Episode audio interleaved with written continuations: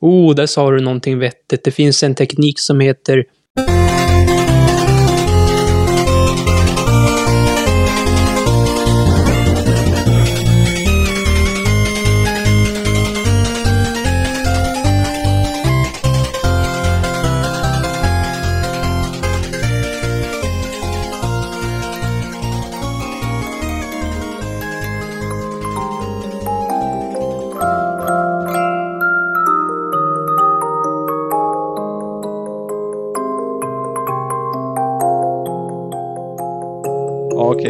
iväg med bilen.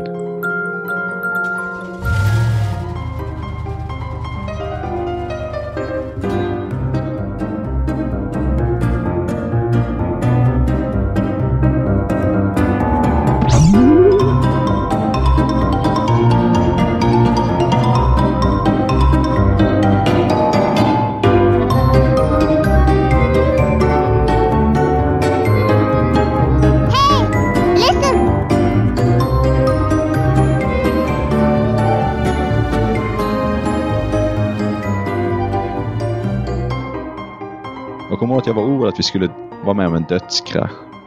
Alltså, jag skrev till och med det på Facebook att, att nu kanske det är så att man förvandlas i ånga på någonstans mellan. Men det hände ju inte. Vi klarade oss. Vi var inte ens nära en krasch förresten. Då tycker jag det är viktigt att man skriver ner det.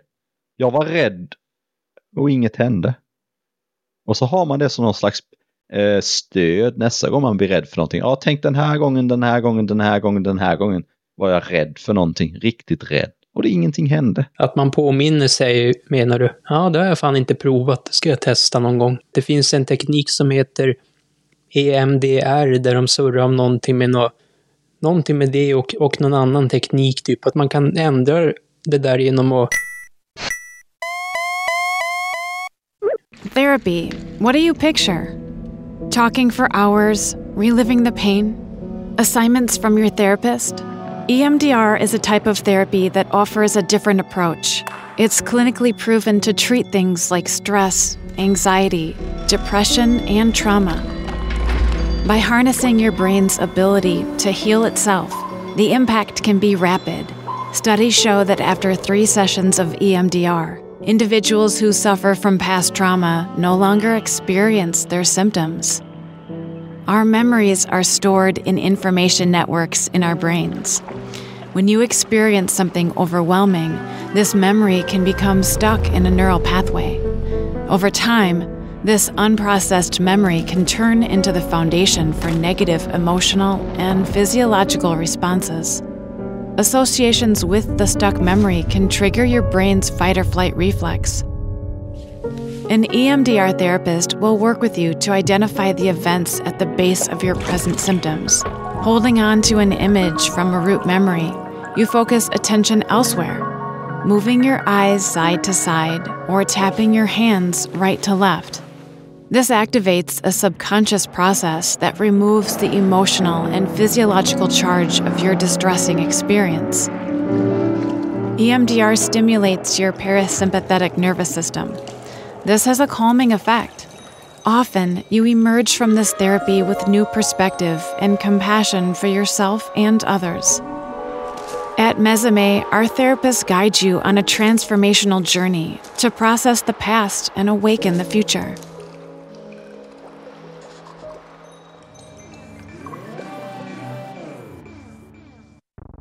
Det är svårt att se folks rädsla. Jag, ofta så är de liksom ganska, ganska tyst sådär innan de har fått paniken. Liksom att de säger som ingenting. Man, inga stora rörelser eller någonting. När fan är man rädd då? Jag är, ju- jag är ju rädd, ja, typ när jag, just, just när jag vaknar. På vargtimmen där eller någonting. Jag brukar vakna en gång per natt. Mhm. Du är som Ingmar Bergman. Pratade om vargtimmen. Ingmar Bergman sa att det är då all ångest kommer. Det är ändå intressant att en så framgångsrik person som han, han hade nog många järn i elden, mycket, umgicks mycket, hade ju många kvinnohistorier. Att han kunde få ångest. Men jag tror att alla människor är rädda i olika sammanhang. Det kanske finns några med hjärnpsyke. Men eh,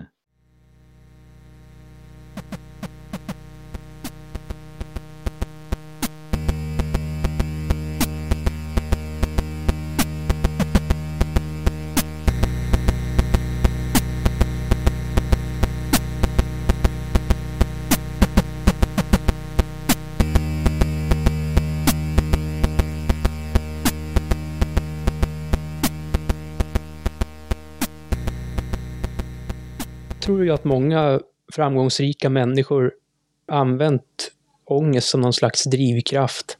Men inte bara kanske, men jag vet fan det där. Jag kan ju liksom... Nej, alltså, jag tror inte att man tänker att det... Att, jag tror att, för att, jag vet inte, jag är ju, jag vet inte, det här låter också lite, men jag är ju inte rädd för att hela jorden ska gå under. Det är jag aldrig rädd för. Jag är inte det minsta rädd för några klimatförändringar eller någon meteor eller några ufon. Eller ett stort kärnvapenkrig. Jag är, aldrig, jag är inte rädd för sånt, för då tänker jag att då dör vi ju alla och det blir inte så ensamt. Man, liksom, det är svårt att förklara. Det är inte så att jag vill att det ska, det är inte så att jag vill att det ska hända. Absolut inte. Leif GW skulle ju skjuta bort sig. Han satt ju, han satt ju pipan i munnen till och med ute i sin, sin stuga. Jaha. Vad var det han hade ångest över? Det var någonting med, någonting med hans, jag tror det var någon, någon konflikt eller någonting, någon, när han hade, innan han lyckades med sina böcker, att det var någon som hade jag vet inte om någon hade gjort ner honom ordentligt eller något sånt där. Och att han kände att nu är det ingen idé något mer och så satt han den i munnen och sen tyckte han att det var så att den var så kall den här pipan typ så det började, då började det att skaka och sen typ blev han helt slut. And uh, Stop laughing. It's not funny. and what, uh, what were the, uh, the, the, the you were be actually being heckled, or were they just talking and disturbing the act? Uh, that was going on too. Uh-huh.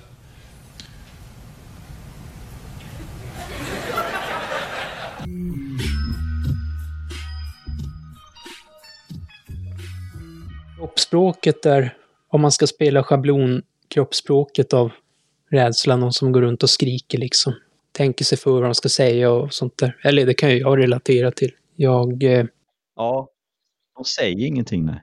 Och det är, vissa personer har det när de är deprimerade också, att, att de blir väldigt tysta. Det är en person som brukar prata en del och så plötsligt säger de ingenting. Och det är för att de är inne i sitt eget huvud och grubblar. ja, det finns ju också kanske olika personlighetstyper. Sådana här som är, ja men folk som är eh, ängsliga eller stressade också kan också snacka konstant, typ när man sitter på... Det är rätt komiskt när man ser det framför sig.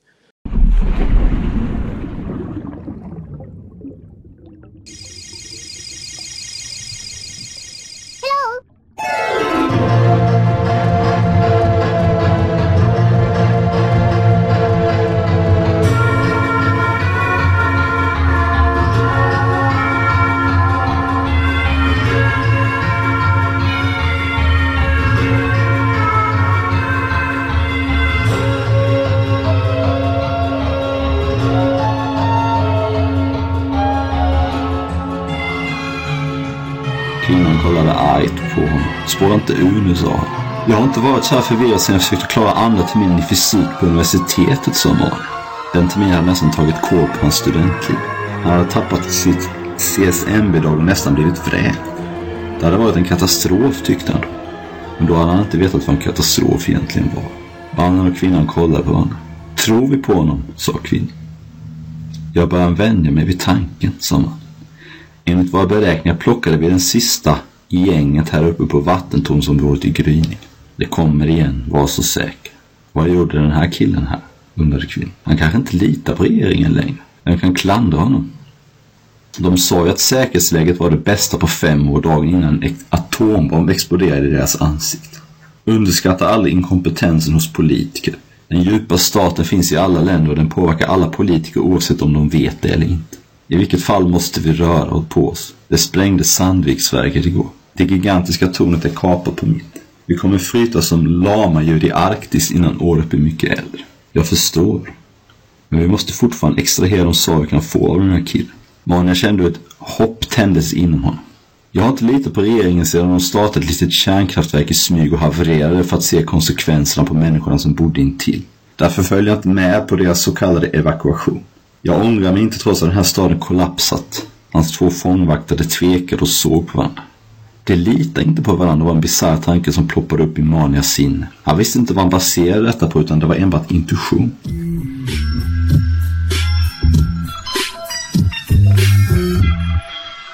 Jo, när jag, när jag känner mig rädd eller ängslig så brukar jag ju ofta eh, ha en impuls, typ att jag ska dricka mer koffein eller gå och käka något socker eller något sånt där. Jag tror du ska undvika koffein och socker. Äta kan vara bra. Alltså äta behöver inte göra något om du äter något typ stadigt och stabilt. Och eh, så brukar jag gå ut och ta en, ta en promenad eller göra någonting som gör att det kommer ut till huvudet. I morse steg jag upp ganska, alltså så här, typ vid nio eller någonting och, och, och gick och badade, badade i en pool. Och då försvann alla, alla grejer liksom. Ja, särskilt på sommaren så är det ju... På sommaren kan det nog vara en bra idé att bara stiga upp, cykla eller åka elcykel till närmsta sjö och bara ta ett dopp liksom. Det är lite tuffare på vintern och hösten såklart. Men det går ju att ta kallbad men då måste man ju förbereda sig lite mer. Otroligt eh, underskattat. Ja, man har ju någon sån där eh, övergripande helikopterperspektiv när någon annan ska göra något korkat. Tänk, ja men gör inte sådär. Det, det, gör sådär istället bara. Och sen så när man är i det så är man helt... Tänker på ett annat sätt. Ja. Det där, jag, det är inte, jag har en intressant reflektion. Varje gång man hör om någon annan persons rädsla eller någon annan som ska ta bort sig, då tänker man alltid att nej men, nej men det är väl dumt, du har ju så mycket att leva för. Men när man själv är i den situationen, då ser man ju allt svart. Det är det som är det läskiga. För att då tänker jag, men GV han är ju en kändis, han har ju kontakter, han har väl fru och barn om jag minns rätt. Han har ju mycket att leva för. Varför, var, varför ska han ta livet av sig för en sån där konflikt? Och så, samma sak kan ju folk säga om mig någon gång när jag var riktigt nere, men du har ju du har ju ändå ett hyfsat bra liv. Varför, det är väl bara att det är väl inte så farligt. Det är så svårt liksom det där. Men att när någon är rädd, när andra människor är rädd för något så är det så jättelätt liksom bara förklara bort det. Men det är väl inget att vara rädd för. Ta en kanelbulle.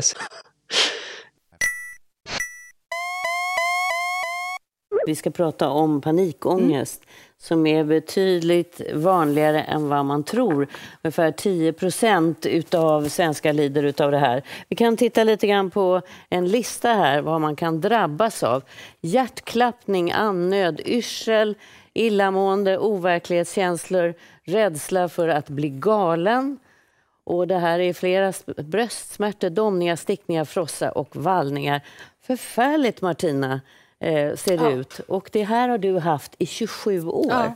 Jag som känner dig och har träffat dig så många gånger, man ser ingenting Nej, på dig. det pratade vi om ute i sminket också. Ja. Det är ingen som tänker att ja, det där måste vara en som har panikångest. Ja. Och så är det säkert med de allra flesta av de här 10 procenten som lider av det här. Att man kan vara fullständigt normalfungerande i såna här sociala situationer.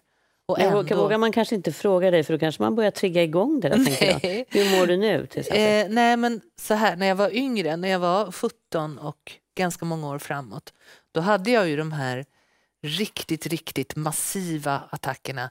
När det var som värst kunde jag ha dem mer än en gång om dagen. Kan du beskriva en sån attack? Ja, men det, är ju, um, det var oftast inte när jag satt och interagerade med någon så här, utan det kunde vara kanske allra oftast när jag var ensam i kollektivtrafiken till exempel. Omgiven av folk som jag inte kände och det här instängda som kan vara till exempel Mm. i, i tunnelbanan. Så känner jag plötsligt att luften stryps. Plötsligt? Jag, ja, ja, plötsligt. Jag får ingen luft. Hjärtat hamrar jättefort och det är ju en realitet. Det gör det ju. Så precis alla de här symptomen. Jag hade ofta att det började, liksom började svettas i händerna och, och sådär sticka. Och det är ju, det är ju en, så att säga, adekvat eh, reaktion om jag hade blivit överfallen av ett lejon. Då reagerar ju kroppen så. Den, den eh, begränsar blodcirkulationen till de Men viktigaste om man går tillbaka organen till dig, då, vad Ja. tror man i ett sånt eh, tillstånd? Att man ska dö? Man Ja, ja, bara- ja, att man ska dö. Jag var helt säker. Så att jag, och jag var ju så ung när det här började Ja. också. Så att i början så ringde jag ju... eh, Ambulansen? Ja, ja, ja. Det kom en ambulans någon gång. Det var väldigt olika hur folk Mm. bemötte mig när jag ringde. Men någon gång kom det en ambulans och då eh, så testade ju de mig. De gör ju någon sån här basal undersökning redan från början. Ambulanspersonalen kommer, syremättnad och lyssnar på hjärtat och sådär. Kunde de säga att det här är ingen fara, utan du har panik? Ja, jag fick ju följa med till sjukhus för säkerhets Mm. skull. Men i största allmänhet så där, när någon som är väldigt ung har, mycket, har en bra syremättnad i blodet och hjärtat slår normalt och sådär, då har ju inte den hjärtinfarkt. Nej, för det var det du Nej. trodde att du hade? Trodde, och det mest frustrerande är att även om man är med om det här, man får liksom lugnande besked av flera läkare. Jag var ju också på vårdcentraler och så där och gick igenom Mm. hälsoundersökningar för att se om det är- ändå kunde vara något ovanligt fel på min kropp som utlöste det här. Nej, ingen läkare kunde hitta någonting.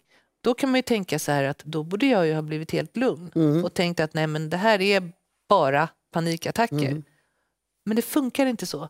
Därför att den fysiska reaktionen i kroppen är så oerhört stark så att det, det går inte att begära att man ska kunna tänka så rationellt. Har du ändrat ditt liv för att du är rädd för att få de här? Ja, oh ja. När jag var yngre, Ja. då gjorde jag det. Då fick jag ju... Jag åkte helt enkelt inte tunnelbana. Nej. Eh, jag ehm, undvek... Jag sökte mig ibland till sociala sammanhang mer för att slippa vara ensam. För det är då det kom? Det var då Ja, det det var då det kom. För att det konstiga nu när jag sitter och pratar med dig, kom. Mm. då är min hjärna fokuserad på att prata med dig. Mm. Eller när jag jobbar så är jag ju helt fokuserad på att jobba. Mm. Så då händer det nästan aldrig. Det är oerhört mycket mindre risk att det ska hända när jag liksom är i full färd med någonting. Men det här att det kommer så plötsligt, det är det som verkar så otäckt Det också. är Du kan otroligt inte otäckt. förbereda dig. Nej, det går inte att förbereda sig. Och eh, det finns ju olika naturligtvis övningar och strategier som man kan ha om man misstänker att ett sånt här anfall är på gång. Men oftast så gör man inte det. Oftast hinner kroppen lugna sig och, och allt blir normalt under så pass lång tid så att man inte är förberedd nästa Hur gång. gör du då när du ska ta dig till jobbet? Jag vet att du bor i en förort Ja, där man nästan måste ta tunnelbanan. ja gud ja. Nej, men sen, eh, nu går det bra. För nu äter jag SSRI-medicin. Antidepressiva eller vad är det Ja, för? de är ju på pappret antidepressiva Mm. men man kan också ta dem mot just panikångest. Men Då blir det ju så här att det är som att ungefär som om man har brutit ett ben i kroppen och så får man morfin eller något. Man känner fortfarande, inte för att jag har varit med om det, men jag tänker mig, Mm. man känner fortfarande att det är någonting. Men det blir inte så, det blir inte samma totala attacker. Mm.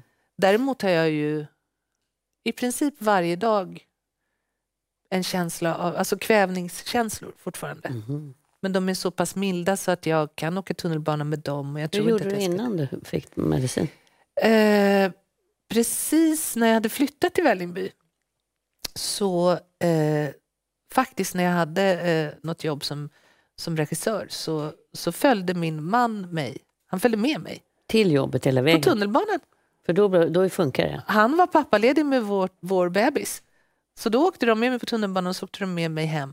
Men det är ju en sån eh, lösning som förstås bara kan funka Mm. temporärt. Man kan ju inte ha en partner som är ens personliga assistent Nej. hur länge som helst. Vad tufft det låter. Det är ju, Ja. du är ju inte ensam om det här. Nej. Eh, Vi ska gå bort tänkte jag prata med Lotta Borg Skoglund som sitter Mm. där. Och eh, Lotta eh, är alltså överläkare i psykiatri och känner igen naturligtvis många av de här symptomen Lotta för att du träffar ju patienter Mm. som har det här. Eh, vad beror det på att vissa har det och andra Mm. inte? Ja, det finns ju många olika eh, anledningar och orsaker. Och vi tror att vissa av oss är känsligare eh, för att den här typen av alarm, som situationer i hjärnan ska gå igång. Men sen kan det också handla om att vi, vi alla i perioder har liksom, eh, belastning, stress och situationer runt omkring oss som gör att vi blir känsligare för det. Så det kan både vara, som vi säger, genetiska faktorer, alltså inre inneboende sårbarhet och miljöfaktorer, yttre sårbarhet. Men, men den här känslan, det är som att hjärnan eh, kan inte lugna ner det här systemet för att man, även om man logiskt vet, som Martina säger, att det här är inte livsfarligt, Nej. så känns, känns det som att man ska dö. Ja, och det, mm, du har haft det här länge och du har eh, liksom lärt dig om ditt tillstånd och kan resonera kring det här förstås i dagsläget. Så. Men, men eh, just det att man trots det, att man lo- logiskt vet, eh, så är det inte alltid att man kan bromsa de här reaktionerna. Och det är ju hjärnans eh, stress eh, och alarm och skyddssystem på ett sätt som, som går igång. Och det är ju fantastiskt bra att vi har ett system som, som reagerar utan att vi egentligen behöver koppla in vårt tänkande jag alltid. Annars så skulle vi, som du sa, bli uppätna av, en, av ett lejon på savannen om det var så att vi var tvungna att stanna och tänka hur vi skulle agera först. Så, Men, men du, vad, vad gör man då för att få hjälp? Nu berättar Martina att hon äter eh, antidepressiva som fungerar. Vad, fin, vad finns det annars? Nej, men jag brukar säga att det här är som, som ett brandlarm i ett hus. Det ska gå igång när det brinner så vi kan fly och sätta oss i säkerhet. Men vissa av oss, eller i vissa situationer i livet, har det här brandlarmet blivit så högt uppskruvat att det går igång liksom redan när man rostar bröd hemma. Eh, och då kan man behöva hjälp på olika sätt att reglera ner det här och normalisera det larmsystemet i hjärnan. Men tror du, om man har levt med det här under så lång tid som jag har gjort, tror du att det finns något hopp om att kunna bli fri från det på riktigt? Eller ska man räkna med att det här är ett problem som kommer vara större eller mindre genom hela livet? Ja, men det är två viktiga saker som tar upp där. Det ena är att man alltid ska ha hopp. Ja. Och det andra är att man också ibland måste acceptera att man har fått den här känsliga, superalerta, fantastiska hjärnan som kommer att vilja gå igång lite snabbare än alla andra. Så det finns två sidor av det här. Hopp finns det alltid. Eh, men acceptans är också väldigt viktigt att, att ha med sig, tänker jag. Och ser det som att man är... Det kanske är din konstnärliga del som sitter ihop med det där också. Ja, livlig fantasi bidrar säkert. Jag kan Men- måla upp katastrofscenarier väldigt bra. Ja, och, och- men, men, Och det eller lite hur? av på andra sätt. Ja. Men du, jag tänker, vad, hopp är en sak, men vad finns det konkret att göra? Ja, förstahandsvalet vid det här, och det hör jag bara på det hur du berättar, att du har genomgått, nämligen KBT.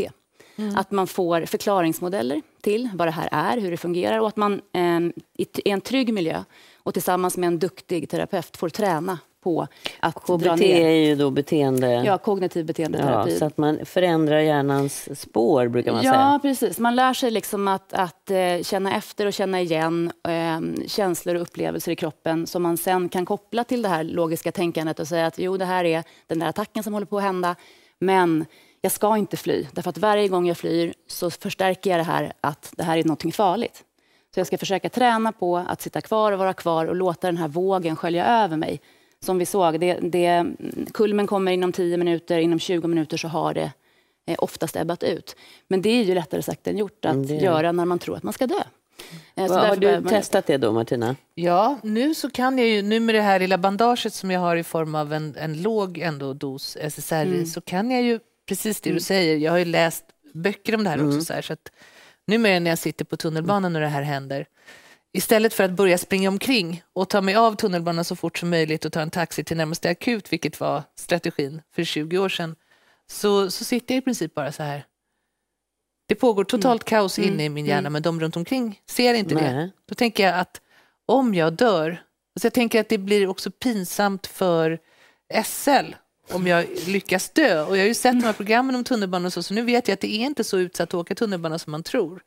Utan de kommer försöka på alla sätt och rädda mig. Så du håller på att resonera med Ja, dig ja, själv? ja, jag resonerar och försöker ha lite humor. Och ibland så, när jag är riktigt, i riktigt bra psykisk form i övrigt, så kan jag till och med säga till panikångesten så här, ja, ja, har du inget annat än det där gamla, det där har ju kört sedan jag var 17 år. Pröva något nytt. Men Så. jag fick höra en, en person, ung person fick rådet sätta på sig hörlurar med musik på tunnelbanan och börja titta på andra människor och studera dem och gå igenom, tänka vad gör den och hur är den, för att komma ur sig själv. Ja, men du bra. sa ju det, när du är på jobbet, när du är upptagen med något annat, Ja. när man är upptagen av att vara i sin stora hjärna, eh, då liksom kan den där lilla alarmhjärnan tystna. Eh, Så det är ett bra sätt, men, men man måste hitta sina egna sätt. Eh, För någon funkar det och för någon annan är det något annat. Motion, kost och sömn. Det är ju lite grann vad du är med och gör nu, Martina. Du ska få berätta hur det går för dig sen. Men hur, vad spelar det för roll när det gäller panikångest? Ja, men det är jätteviktigt. Som vi sa så har vi olika känslighet alla för att drabbas av det här. Men om vi är känsliga så är det extra viktigt att vi eh, får till de här livsstilsfaktorerna runt omkring oss. Därför att eh, vi vet att motion eh, och god kost eh, och sömn spelar roll för vårt psykiska mående överhuvudtaget. Och har vi inte sovit och dricker vi till exempel mycket kaffe och så, då går våra stresssystem eh, i kroppen igång ändå. Så att säga. Och har man då en känslighet för att det är det här man drabbas av, eh, så är det det som händer då. Andra kanske får en depression eller en utmattning eller andra psykiska problem när det här inte funkar. Det låter inte som det finns någon quick fix på det här, utan det är en träning man måste... Alltså i kombination och, med ja, men både och. Relativt quick fix kan det ju vara om man har fått det här isolerat eh, och man får en snabb hjälp med KBT. Då kan Mm. det räcka. Har man haft det här länge, som, som Martina berättar, så är det ofta så att man, att man kan behöva stöd av en eh, läkemedelsbehandling också. Eh, Mm. men kost, motion och sömn, det är liksom basen som ska funka. Det måste vi se till att det funkar för alla. För man, det är ungefär som en diabetiker som måste äta Ja, or- ordentligt. Lite så ska få- man nog se sin psykiska Mm. hälsa. Att, att de här sakerna, de här baspusselbitarna, de behöver alltid funka. För att Hur känns det att höra? Jo, men jag, det är ju fullständigt logiskt. Det jag sitter och funderar på nu är ju så här, och det kanske du vet som är, är överläkare, så här att nu när jag börjar bli äldre, nu är jag ändå 44 år, nu börjar ju sannolikheten höjas för att det kanske ändå är hjärtinfarkt. Så kan man egentligen, tänk om jag en dag får hjärtinfarkt och så tror jag, äsch, det är bara en är panikattack. Mm. Men det, det borde man ju egentligen märka Nej, men jag tror att du känner din panikångest väldigt väl vid det här laget när du är 44 år gammal. Så jag tror att du vet. Jag Eh, känner du igen kan den. prata med den till och med. Du Men då vet kan jag ju lita på att det är Ja, det, ja. så att jag Ja. inte, inte ringer ambulans när Nej. det faktiskt behövs. Nej. Nej, men precis. Och det här är väldigt vanligt att man börjar diskutera de här sakerna fram och tillbaka. Men Ja. man hittar, panikångesten hittar en massa logiska argument för att Mm, få fortsätta för att finnas få kvar. fortsätta bestämma. Ja, precis. Den är Precis. otroligt makthungrig, den här panikångesten. Och ju mer vi matar den, desto större växer den sig. Så Mm. vi ska liksom försöka att att ge den så lite mat som möjligt. Ja, jo. Och, men finns det hopp om att eh, Martina kan bli av med den helt och hållet? Jag tycker att det låter som att du lever med den här utan att den ger dig någon funktionsnedsättning idag. Den ger mig inte någon funktionsnedsättning på samma sätt. Nu kan jag ju göra Mm. allting som jag vill och behöver kunna göra. Däremot är det klart att det fortfarande är en sorg Mm. och eh, ett, ett inre funktions, en inre Mm. funktionsnedsättning Mm. så att säga. Att hela tiden vara lite rädd. Jag har ju, som ni ser här, varför har jag inte målat den här nageln? För du ska ta syremättnaden. Ja, jag har en egen pulsoximeter. Så, men det är för sig ganska bra Det får du berätta nu Ja. alla som inte har. Ja, men det är precis en sån här som de har på sjukhus. Man sätter den som en liten klämma Mm. på fingret och där står det ja, dels hjärtfrekvens och dels eh, syremättnaden i blodet. Och eh, en sån, det var faktiskt när, när jag fick en ambulans skickad till mig någon gång för många, många år sedan. Mm. Så, eh, så sa jag så här, jag kan inte andas. Och då så ambulanskillen satte en sån på mitt finger och sa, jo men du, kolla du har 99 i syremättnad. Mm. Du andas bättre än jag. Och det där fastnade för mig. Mm. Sen insåg jag ganska nyligen att man kan beställa, e- det här är inget tips, men man kan, man kan beställa som på nätet och ha. Så, och, så att om jag är på ett tåg, liksom ett tåg genom Sverige och ska åka långt bort, då kan jag till exempel ha med mig den och sen så kan jag sätta på den som en liten bekräftelse på att det är jag som har rätt och panikångesten som har fel. Mm. Det Men här- är det destruktivt eller är Nej, det bra? men det här är jätteviktigt det du säger. För när vi pratar om psykisk ohälsa så befinner vi oss ju alla liksom på någon form av skala. Och vi pratar Mm. ju om att man kan ha panikångest och sen kan man ha panikångestsyndrom Mm. som är själva diagnosen. Och syndromet, eller panikångestsyndromet har man när panikångesten tar så stor del av ens vardag. Man blir så rädd för att få de här attackerna att man börjar begränsa sig, som du, inte åker tunnelbana längre. Mm. Eh, behöver dra med hela familjen till jobbet för att. Sådär. Och då, då har man liksom en funktionsnedsättning Mm. som drabbar en och som gör att man inte kan leva sitt liv som man vill och som man Ja. brukar. Medan panikångestattackerna kan man fortsätta att ha om man har liksom kontroll på dem och de inte begränsar en. Ja, och där är ju jag nu. Ja, och då Vilket tänker jag så här, den där lilla, lilla plutten som du har med dig i väskan, den är väl inte funktionsnedsättande Nej, för dig? den är så. jättebra. Den så är då är väl det ett smart, ja, så då är det ett smart, Även om det en smart verkar lite- strategi, tänker jag. Ja. Man får, man får hitta sin egen väg, men när man är ung och drabbas första gången, det är då man kanske direkt behöver hjälp. Så att man, Ja. För det här har Ju du lärt dig under in. 27 år. Det är en lång Mm, lärotid. Hörrni, eh, tack för att ni kom. Det är ju ändå många, 10 procent, Ja. som drabbas av det här. Och man, det, jag har också hört att det går över, så det är Ja. lite olika. Ofta när jag får en känsla av, av får en negativ känsla, då, då tänker jag hur kan jag använda den här till min fördel liksom och transformera om dem till, nej men transformera om rädsla eller ångest till, till självförtroende. Det är det jag saknade självförtroende i eller något sånt där. Men Ja, Du, kan, du får söka på Vargtimmen med Ingmar Bergman. Han, har typ nå- och s- han hade mycket ångest den killen. vad fan, nu, mår jag, det, nu är det inget bra. Nu är det inget bra ser du, för att nu, nu, nu känner jag mig skeblatent. Vem sa du? Ja. Jag tror ju att det är ett bra tips där annars som du hintade om och att ge, ge sig ut och gå. Ska väl helst vara ljust ute, men ta med någon skön podd och lyssna på.